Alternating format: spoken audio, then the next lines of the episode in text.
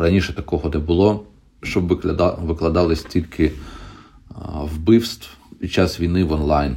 Як це все з дронів знімається, і ти розумієш, що це не просто військові, а це все люди. Наша задача привернути максимальну увагу там, і задіяти максимальну кількість людей для того, щоб вони зрозуміли, що у нас тут відбувається. Бо російська пропаганда теж працює і в країнах Європи, і Америки, і так далі. І вони розсилають свій наратив, і туди так само. Наша задача просто не як пропагандистів, а як журналістів, да, висвітлювати те, що ми бачимо на свої власні очі. Ну, как би, І це, я думаю, що сила в правді. Так чи інакше, і а правда має перемогти. Це подкаст Тут і тепер. Мене звати Ольга Сніцарчук. Тут ми говоримо з українськими журналістами про війну і те, який вибір вона змусила їх зробити.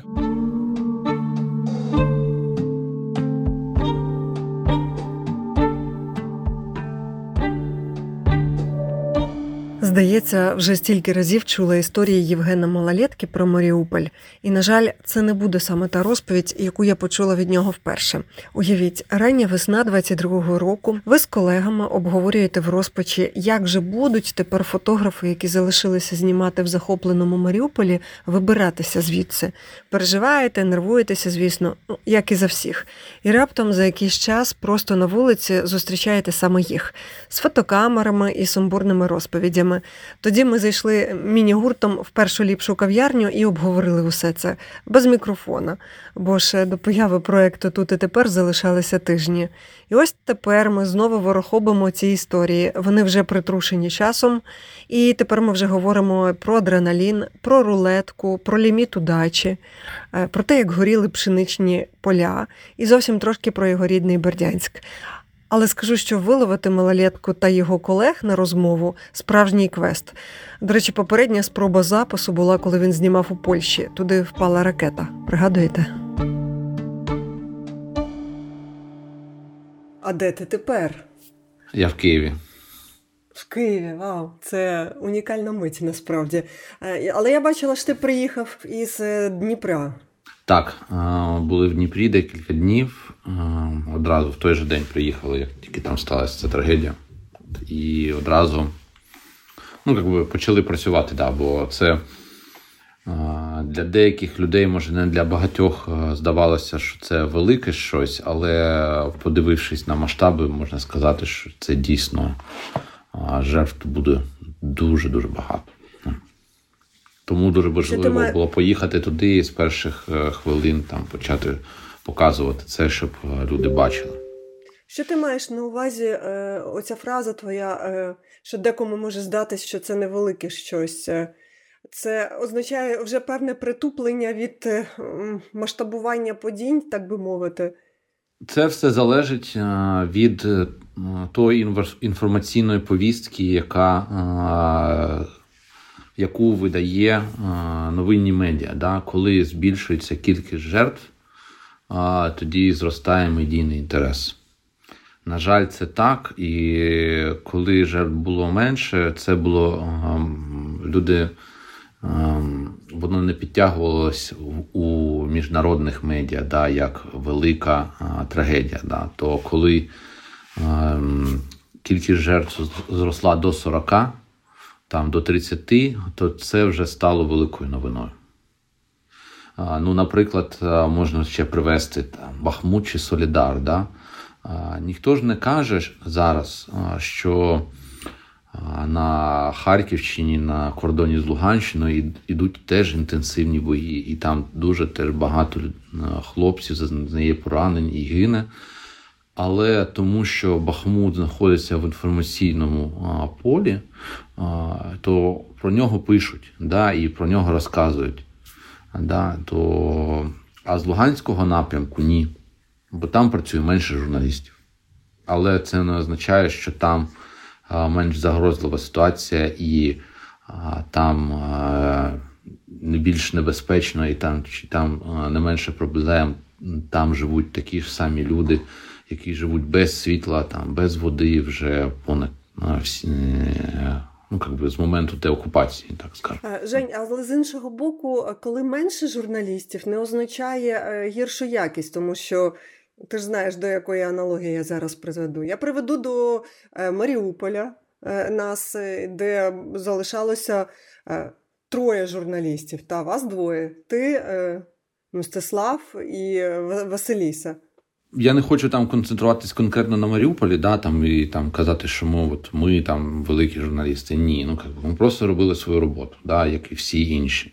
А, Але тому що це було важливо. Зараз просто а, важливо не втратити е, медійний інтерес у світі, що відбувається в країні, і постійно підпитувати, бо вже скоро буде рік.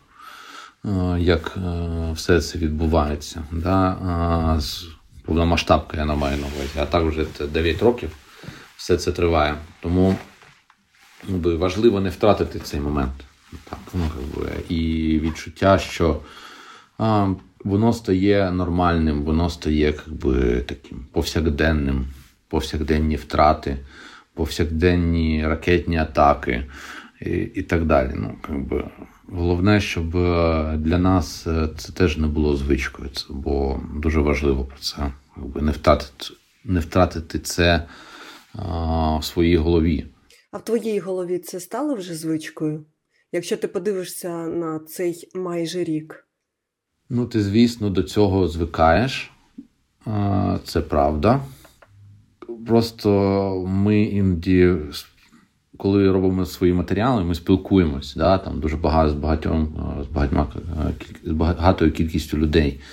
І потім ти читаєш, що ця людина загинула, це не номер в якомусь списку. Да? А це дійсно ще одна особа, друг, товариш, колега.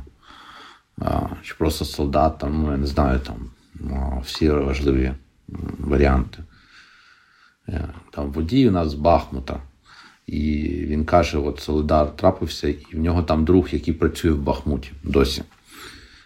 І він каже, там його батько вбила на Червоній горі, снаряд летів, і він згорів повністю. А мати як вибігла, і там її там евакуювали. І це трапляється кожного кожного разу. Це ненормально. Бо це наші люди, знаєш, і наша і стільки кожен раз ти так бачиш. Якщо і в великому масштабі подивитись, це дуже ну, таке іноді засмучує, що ми втрачаємо стільки гарних людей знаєш, поряд нас. які. А ми вже самі притуп, притупляємо своє бачення до таких трагедій. Головне його не втрачати цього. знаєш.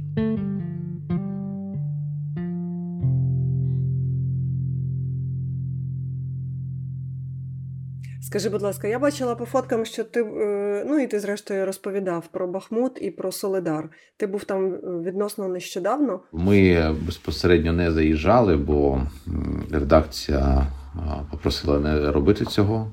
Ну, от, хоч, Хоча було бажання от, це зробити і заїхати, і побачити, що там справді відбувається. Ну, Ну, але ми знімали поряд з Бахмутом. Це це теж один із фланг, флангів Бахмута, який тримається, от, просто з іншої сторони. Як ти бачиш ситуацію? От Що ти бачиш е, як фотограф?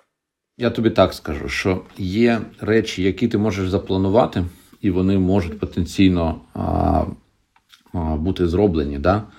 плюс-мінус, в залежності від ситуації. Бо все це, в принципі, війна вона була і в багатьох інших країнах. І, в принципі, воно все йде плюс-мінус однаково. Змінились тільки технології, да, які використовують там військові. А візуально воно плюс-мінус може бути схоже один на інше, бо різниця може бути тільки в ситуаціях, в які ти потрапляєш. Е, да, І вони просто різні самі по собі. Тому дещо можна запланувати, а дещо не можна запланувати, що може бути відбуватися. І тут а, завжди, як кажуть, журналістська вдача да, бути на місці, де а, щось може трапитись, і і це зафільмувати і показати, да, як виглядає війна там зсередини. Да. Це, звісно, і те, що можна запланувати, і те, що не заплановано, де те, що виникає, в принципі, з будь-якої там може бути обстріл чогось, да, і виникне якась там ситуація, да, там, чи може бути щось інше. Да, там. А, І тут би, просто потрібно там розуміти, що не все би, воно може йти так, як ти собі придумав. Ти зараз е, говориш, і я все одно згадую твій Маріуполь, ваш Маріуполь. Це не тільки Маріуполь. Ну, є якби заплановані речі, що ти поїхав, зробив і приїхав назад. Да? У тебе є а, з'їздити, а, е, показати, як живуть місцеві, показати, а, що роблять військові, і повернутися. Але ти можеш попасти в якусь ситуацію да, під час цього візиту, да, яка буде ну, неординарна, яка буде ну, там щось навіть маленьке, якась буде там емоція, яка покаже настрій. Да, І, і з точки зору фотографії, да, ми концентруємось на емоціях людей, показати емоціональний вплив на нас самих, на людей, які поряд, і на оточуючих, як відбувається як виглядає війна, і постаратись це зняти да, і передати цю емоцію. Я згадала про Маріуполь, тому що це точно не була журналістська вдача, тому що ви туди поїхали напередодні, і коли всі журналісти виїхали звідси, ви вирішили залишитися. 23-го з Бахмуту ми виїхали і поїхали в Маріуполь. І весь майже всю ніч їхали, і в 3.30 приїхали в Маріуполь. О 4 почалась там війна. Це була в принципі ідея. Якщо буде оточення, ніхто не знав, наскільки швидко воно буде, як воно буде, наскільки стрімким. Ну я ж не знаю план, планів, в мене немає. Це ти просто можеш здогадувати, що потенційно це може бути. І ти маєш бути до цього готовий. Ну, до всього не можеш бути, але хоч до чогось ти маєш бути підготовлений. Що якщо там буде ти захочеш залишитись в осаді, треба мати набір речей, які тобі потрібно. Як зв'язатися з редакцією, як щоб був супутниковий телефон і так далі. Ну, якби, І все ця підготовка вона дає можливість е, тобі, скажімо так, е, не про, прогавити момент. да? І розуміти, якщо буде е, так траплятись, ти маєш хоч хоч якось бути вже підготовлений, хоч всередині, в голові. Але і там, звісно, було теж складно приймати рішення, що ми залишаємось. Скажи, будь ласка, от е, а як ви приймали ці рішення на трьох? Рішення залишитися, чи рішення е, продовжити працювати, рішення е, працювати, е, знімати, чи рішення все ж таки десь перебувати в укритті, рішення шукати виїзд на евакуацію, чи рішення продовжити і роботу і знімати цих жінок та в пологовому, і не лише їх. Оль, ну рішення було прийняте е, ще раніше. Якщо буде оточення, да, то ми залишимось до того моменту, коли там буде е, якась евакуація, да, повноцінна, да, і ми зможемо вийти з е, людьми зі всіми да, в великій масі. Як ми це, в принципі, і так трапилось. Але поміж цим там вже було дуже багато моментів, і було достатньо а, стрьомно. Да? Там, Ти ж не знаєш, куди влучить авіабомба ти не знаєш, там, куди влучить снаряд. І і ну, так багато разів нам приходилось пересуватись по місту, да, яке постійно обстрілювалось.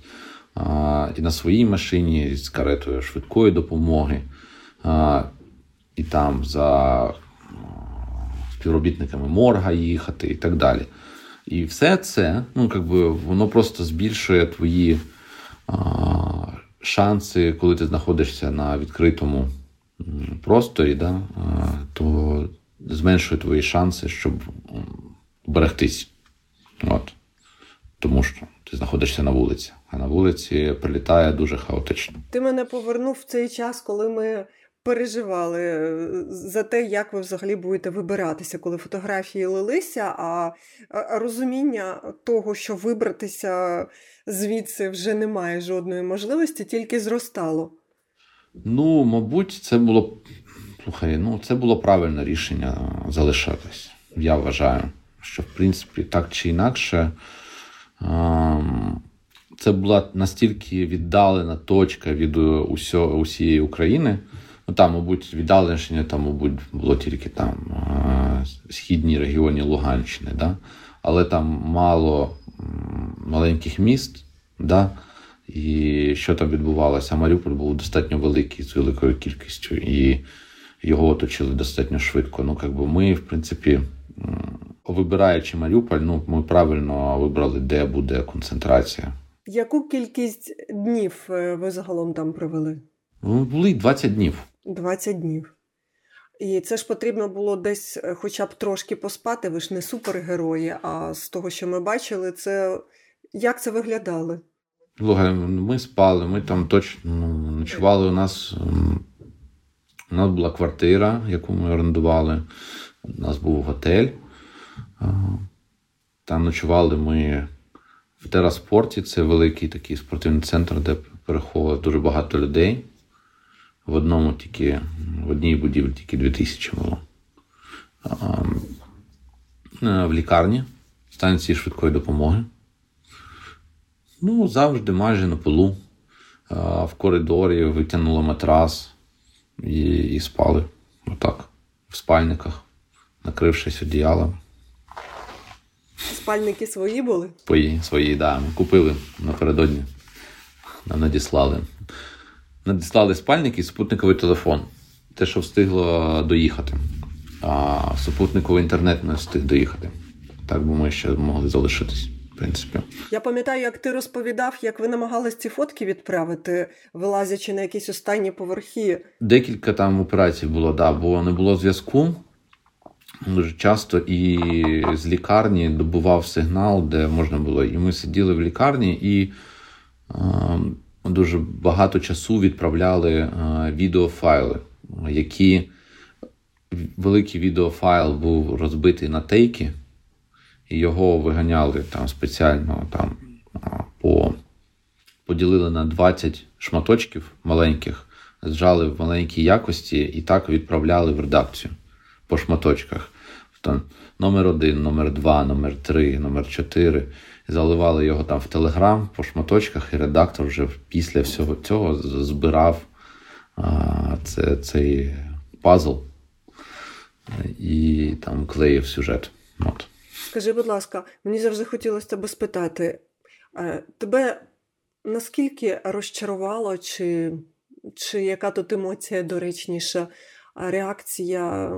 Подальша героїні твоєї фотографії, яка, в принципі, сколихнула весь світ завдяки цій фотографії на те, що відбувається в Маріуполі, подивилися іншими очима. І я пам'ятаю, що я заходила пізніше, коли стало відоме ім'я цієї героїні на її сторінку в інстаграмі, спеціально подивитися, як вона, що вона. І на той момент, наскільки я зрозуміла, вона обрала залишитись в Росію і взагалі абстрагуватись від цієї ситуації. І це так трошечки лякало. А яка емоція в тебе була? Там є декілька сильних фотографій, які а, були найбільш резонанснішими. Да? А, Це фотографія а, Ірини Каліної, яку несуть на ношах вагітна жінка, яка померла. Її дитину не, не змогли врятувати. Її також. І була друга жінка, яка вийшла, і Мар'яна Вишемирська, і її доля, те, що вона зараз пропагує російський мир. Так трапилось. Ну, така історія. Це просто вона можливо, вона стала просто ще одним елементом російської пропаганди, яку як, потім яка використовується от Росією проти Е, України, і щоб а, скажімо так, е, хоче переінакшити думку те, що сталося в Маріуполі і під час пологового будинку. А, Під час а, бомбардування пологового. Скажи, будь ласка, ти вже розповідаєш історію, як ви виїжджали із Маріуполя? Ну, На це, в принципі, загал, да, ми ще працювали в той день, останній 15 березня. Ми були в лікарні о, номер 3 Це там, де пологовий розбомбило, да, і бачили там медичний персонал, який перейшов в приймальне відділення дітей з неонатального відділення, яких перенесли в реанімацію. І Там були постійні артилерійські обстріли цієї лікарні. Ми е, бачили і привозили поранених. І на вулиці лежала дуже велика кількість е, вбитих людей, яких е, чи не довезли, чи які померли в лікарні. І ми зрозуміли, що це останній день, коли можна виїхати нормально ну, для нас. Бо попередньо ми вже чули, що 14 числа перші колони змогли виїхати з Маріуполя. Ми дізналися, яким маршрутом, і поїхали е, наздоганяти одну із міжнародних місій, яка вирушила в колону. І поїхали. Отак. е, І через е, Портівське великою колоною, там об'їжджаючи пробку з машин, щоб встигнути наздогнати цю місію, щоб вискочити з ними. Ми там спішили дуже сильно. І проїхавши 15 російських блокпостів через пологи Оріхове, ми виїхали вночі вже на підконтрольну Україні територію. У нас така була машина, вона вся була в осколках, не було жодного цілого скла. Все було в плівці.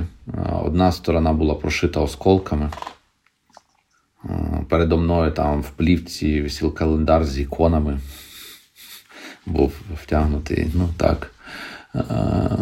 Такий, да. Я дивився там на ікону Божої Матері постійно, коли, коли їхав. Да, і нас там зупиняли на блокпостах, деякі так суворо дивилися, перевіряли документи, просили відкрити багажник. Навіть мою а, дверку не можна було відчинити з, з, з вулиці, бо там ручки не було. Я жодного разу не вийшов з машини, тому що все було прошито. Моя сторона була прошита осколками, тільки водій виходив і показував там, хто ми, що ми і їдемо куди. Ми як би, сховали всі речі, обережно там засунули там все обладнання там подалі. І спереду просто поклали максимально дитячих речей, ну тоді якихось брудних там носків і так далі. Там воно стирчало все хаотично. І нас було шестеро людей в машині.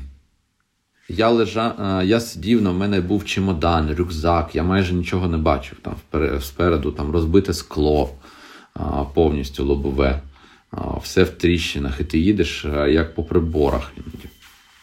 Мені так здавалось, ну так. І дорога була більш спокійна. Я думав, що буде е, так нормально. От, е, у нас будуть все сильно перевіряти. Але в принципі на блокпостах стояли такі мобілізовані ДНРівці, більшість. От, а вже на передовій вже були росіяни. І так іноді проїжджаєш е, як е, через всю Росію. Бачиш там, як вона змінюється іноді. І Дагестан, і, і Дагестан, і Удмурти, і всі. Ти вже десь розповідав, що ви не тільки свої фотографії вивозили. Ні, ну ми ж казали, да, що от ще флешку з матеріалом тайрами вивозили, так. Вона просто боялась, щоб, е, е, ми, щоб якщо вона попадеться, з неї матеріал пропаде. І на всякий випадок там залишила. Ну, на жаль, там. Слава Богу, для Тайри, що вона вийшла і на свободі. Це дуже показово. Слухай, а ти з Бердянська, так?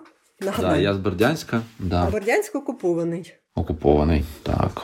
Тебе рідні там А, ні, я попросив своїх рідних друзі? виїхати. виїхати. Мгм. Да. І слава Богу, що вони мене послухались. А коли, коли це сталося? коли це коли ти відчув цей момент? Ну, ми виїхали там 15-го, вони виїхали десь 20 березня. Ну, як би, в принципі, я, насто... я настояв, щоб вони максимально швидко покинули цей регіон.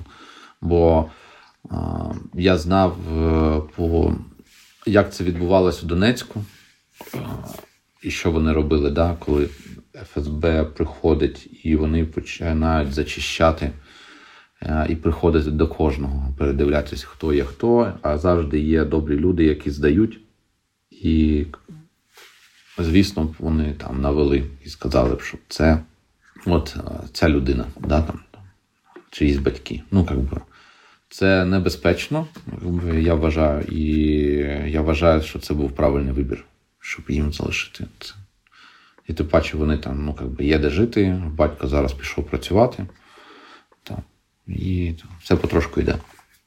Друзі залишилися там. Знаєш, в мене просто з університету і так зі школи там дуже мало людей залишилось, з якими я спілкувався. Але залишались на початок окупації. Що з ними зараз, я не знаю. Бо, там... А Є в тебе думки про загальний настрій міста, ем, в якому стані зараз місто? І е, які сподівання, от орієнтуючись на цей загальний настрій е, міста, на те, що невдовзі воно може повернутися? Жовті стрічки, та, наприклад, є рух е, е, такий партизанський, який протестує проти російської окупації. Наскільки от Бердянськ просякнутий, так би мовити, таким настроєм за за твоїми, можливо, там я не знаю, дитячими відчуттями? Я думаю, що багато людей там, як і в Херсоні, чекають на визволення але там е, дійсно вже е, російська зона дуже впливова, і це такий в них один із таких хабів Бердянська. Там вся коса, якщо всі знають, що таке там коса, коса в Бердянську, це велика зона відпочинку з великою кількістю готелів. Туди зараз е, в'їзд закритий, бо там йде живуть багато росіян, російських військових, які окупували бази і використовують їх як казарми. П'ятизіркові, дитячі табори і так далі. Там Все це використовується для військових потреб Росії. Ну, а іноді там йде бавовна. То там, то там прилітає, може бути. То на аеродром, то ще кудись. І там були там партизанські рухи, там якісь щось підривали. Але дуже багато людей, як і в Херсоні, вони також е, вирішили е, співпрацювати з владою. І ми чули, що вони пропонують е, дуже конкурентні зарплати для співробітників шкіл і ще для різних сфер, комунальних сфер, для того, щоб люди співпрацювали з ними. Вони стараються купити грошима. Просто, от якщо банально, то вони зараз е, стараються місцевих купити грошима. Те, що вони не зробили в а, Херсоні, не встигли. Тут вони зрозуміли свої помилки і зараз намагаються купити всі грошима. Ну, вони трошки, е, м'яко кажучи, не трошки не розуміють. Ну, слухай, це йде окупація. Вони е, роблять те, що вони робили і раніше в Луганську і в Донецьку. Те саме запроваджують свою валютну зону, запроваджують е, свою інформаційну повістку, викорінюють усе українське, забирають людей на підвали і так далі. і так далі. От. Я ще хотіла тебе спитати: е, в Ізюмі ти знімав? Е, якщо я не помиляюсь, це було досить тривалим таким. Ну, Це теж було десь три тижні. Ми працювали одразу після звільнення Ізюмщини. Е, ми працювали майже кожен день в Ізюмі і робили історію про катування е, місцевих і ТРОшників, і про вбитих людей. І там дізналися дуже багато всього цікавого. І зрозуміли, як працює російська машина. Да? Е, і що вони роблять. І цікаво було, що якби, основною задачею е, дійсно було е, багатьох людей не вбити, але налякати, максимально розповсюдити страх серед місцевого населення, от бачите, що з вами може бути. Дійсно, там доходило і до вбивств. Багато людей загинуло. Да, і навіть там і директор судмедекспертизи, не директор, а начальник судмедекспертизи Ізюму. Його вбили на робочому місці. А, Там місцевих жителів там повбивали, там прикопали потім в лісі. І так далі. і так далі. Ну, багато всього. Ну. Але дійсно, якби, це страшно, що а, тоді Ізюм теж, як і Маріуполь, став заложником ситуації. І там залишалось дуже багато людей, і дуже багато було сильних обстрілів, авіаударів. Там в одному будинку загинуло від авіаудару 50 чимось людей, 54. Щось таке. Це один з, наймасовіших таких авіаударів да, по жилому кварталу прилетіло, на який я знаю, що найбільша кількість жертв. Там багато всього відбувалось. Просто із-за того, що там не було журналістів на той момент, звісно, цю ситуацію розказати там як би, було нікому. Але е, це був такий теж міні-Маріуполь. Як е, міні-Маріуполь був в Чернігові, але які від, е, відстояли і в Сумах, і так далі, і там і в інших містах, які були в оточенні. Можеш розповісти про фотографію, яка зараз. е, Насправді це не ти її зняв, бо ти на ній зображений, яка зараз. е, Ти здогадуєшся, про яку я фотку? На полі Та, на полі, на полі, яке гориться з, з пшеницею. І це той випадок, коли не ти автор, але ти там дивишся. Розкажи, будь ласка, історію цієї фотографії, бо я її зараз якось так трапилася, бачу я розкажу скрізь. деталь. е, Давай. ну, що це було, е, чому я біжу. Бо ми приїхали, це було за декілька кілометрів від російського кордону, і ми чули, що якраз були новини про те, що українське зерно не випускають із портів, і там от перший корабель там вантажили якраз в, в Одесі для того, щоб відправити, чи він на той момент відплавав. Я не пам'ятаю точно інформаційну повістку, але пам'ятаю, що в нас було там задача знайти, де горять поля пшениці. От, і ми там дізналися, що десь в тому районі, які постійно там іноді обстрілюються, там горять поля. Ну, поїхали. Це було, в принципі, така година десь від Харкова, і ми поїхали туди. І побачили, де ми там на блокпості питаємо, а чи можна туди проїхати? Там наша територія. Він каже, да, наша, можна проїхати. Ну, проїхали, їдемо ще ближче, і ще якийсь чоловік, що тут поле горить, де? Яке поле горить? Я нічого не знаю. Потім під'їхали ще ближче, бачимо там через посадку, через ґрунтову дорогу горить поле. Ну, під'їхали, запаркували машину і там пішли знімати. Потім під'їхали військові і почали там розпитувати, там, де ми, що ми там, і так далі. Ну, коротше, там було деякий конфуз а, з цією ситуацією, бо ми були дуже поряд під кордоном. Це було дуже небезпечно. Достатньо. А біжу я тому, що. А, а, на той момент пшениця вона спалахує, іноді горить, горить, а потім вітер піддуває під низ. І це який, як хтось там бензином підливає, іноді таке і стовп вогню підіймається вверх на 5-6 метрів вверх, і йде сильний жар. Я падаю і там відбігаю. І цей момент там зняв Стеслав там якраз. Бо я знімав якийсь крупний план, якийсь там, де з-під низу треба було сидіти знизу, але дуже було жарко, да. Е, Це все фотографії, які змінюють ставлення до подій. І е, знаєш, і тут я мушу все ж таки згадати е, фразу нашого колеги Левіна, який сказав про те, що мріє зняти фотографію, яка зупинить війну, кожен фотограф. І я, якщо чесно, я не вірю в те, що фотографія може зупинити війну. Але мені цікаво почути твою думку з цього приводу. Звісно, були фотографії, які потім стали тригером для того, щоб зупинити війну. Да? Ну, так вважається. Як на Palm Girl, да?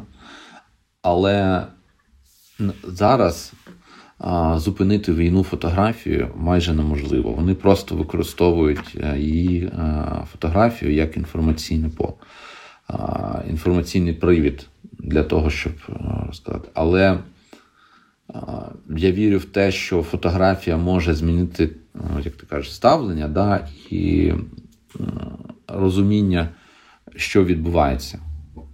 Фотографія це документ.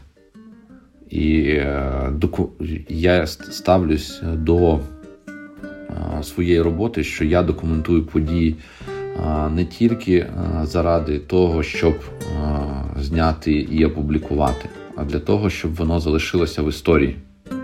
Бо це історія нашої країни, і це відбувається з нами. І важливо, щоб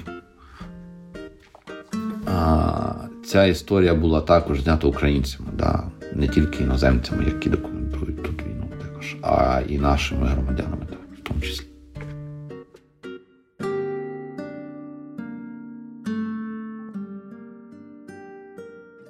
Я хочу тебе спитати, ем, як ти змінився за цей рік?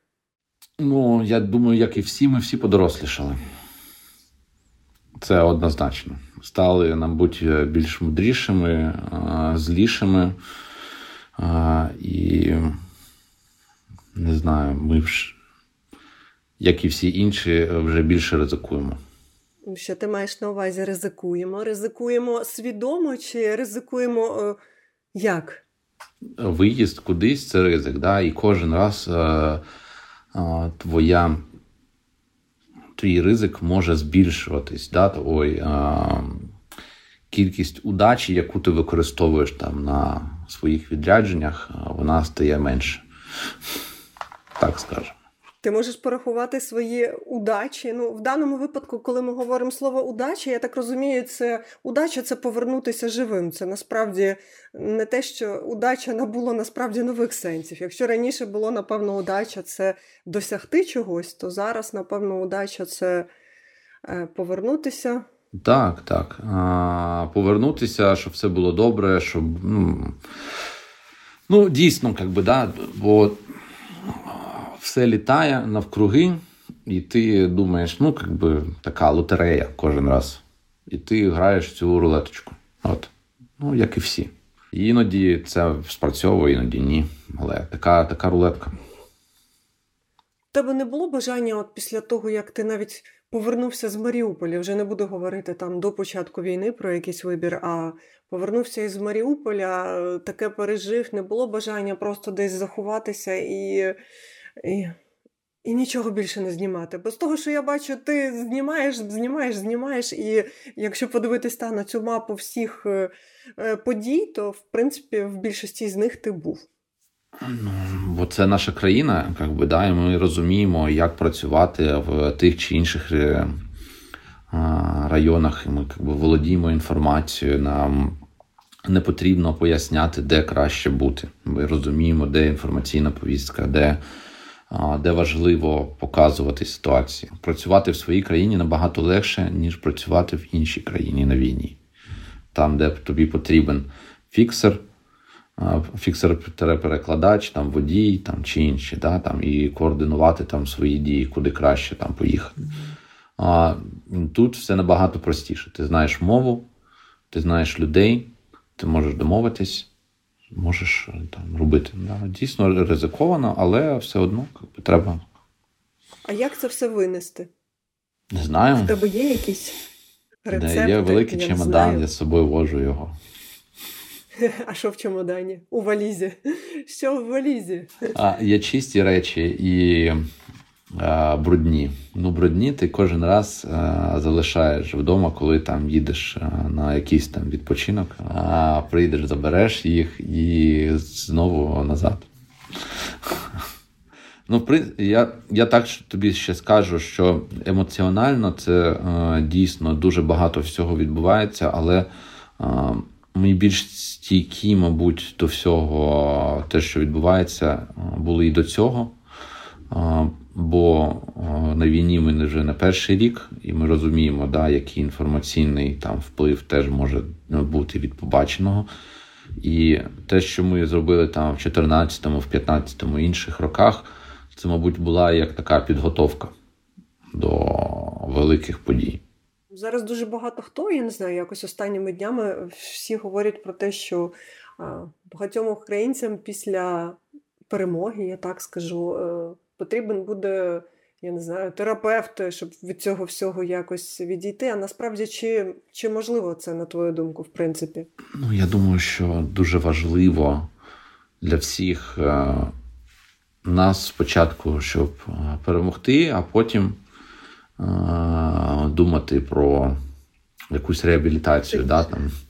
Але я так скажу, що деякі навіть програми зараз для військових вони почали працювати, і вони стараються хлопців з передової витягнути на реабілітацію, на психотерапевта, масажистів і там пройти якийсь курс реабілітації для військових. Бо дуже багато хлопців були на передовій дуже довго, а все це воно залишається в в голові, воно нікуди не йде. А потім через деякий час може спрацювати тригер, чи вони зрозуміють, що якби, щось тут не так. Да. І дуже багато, ми знаємо, дуже багато суїцидів було і після В'єтнамської війни, там, да, і вони там вивчали цей процес. І я думаю, що ми зіштовхнемося з великою кількістю посттравматичного синдрому, але вже після закінчення війни, не зараз. От. Але до цього треба бути готуватися. Тому що тож. І спонукати людей там проходити курси і реабілітацію психолога, да, бо це буде для всіх нас дуже важливо. Ну, Треба далі продовжувати працювати. Війна не закінчилась. І далі працюємо. Що робити? Кожного своя робота. Наша робота інформаційно робити новини і показувати їх світові, да, там, робити фотографії і там, розповсюджувати. Ну, Це дуже важливо. А яку фотку ти мрієш зняти? Не знаю. М Ой, кровожерливе лице стало. Слухай, а я, мені здається, що м, я стільки вже а, назнімав брутальних речей, що я б залюбки відпочив і не знімав військову фотографію деякий час. В реальності ми просто стали заложниками якби, ситуації. І я хочу зіскочити, звичайно, з цієї адреналінової голки, бо вона всіх нас переслідує, на жаль. І те, що ми якби, кожен раз собі думаємо, що цього не трапиться, воно трапляється. Я б хотів, от е, якщо прямо лінійно, дійсно, я б хотів а, бути при звільненні Маріуполя в перших рядах. От, ну от якщо ми кажемо конкретно, то мабуть а, а, я б хотів це побачити перше. Як ставлять флаг біля драмтеатру. Як флаг над Рейкстагом ставлять, так а, е, флаг над Маріуполем. Ну і на цьому традиційно дякую за те, що залишаєтеся із нами. Нагадую, що слухати проєкт можна на всіх зручних платформах. А якщо ще й коментуєте, ділитеся враженнями і шлете нам зірочки, то взагалі суперово. Якщо любите читати, то ця опція, до речі, доступна українською та англійською на сайті проєкту. І секрет досить часто історії в тексті і в подкасті не перетинаються, бо ж кожного з нас чіпляє щось своє. До наступного епізоду. Па!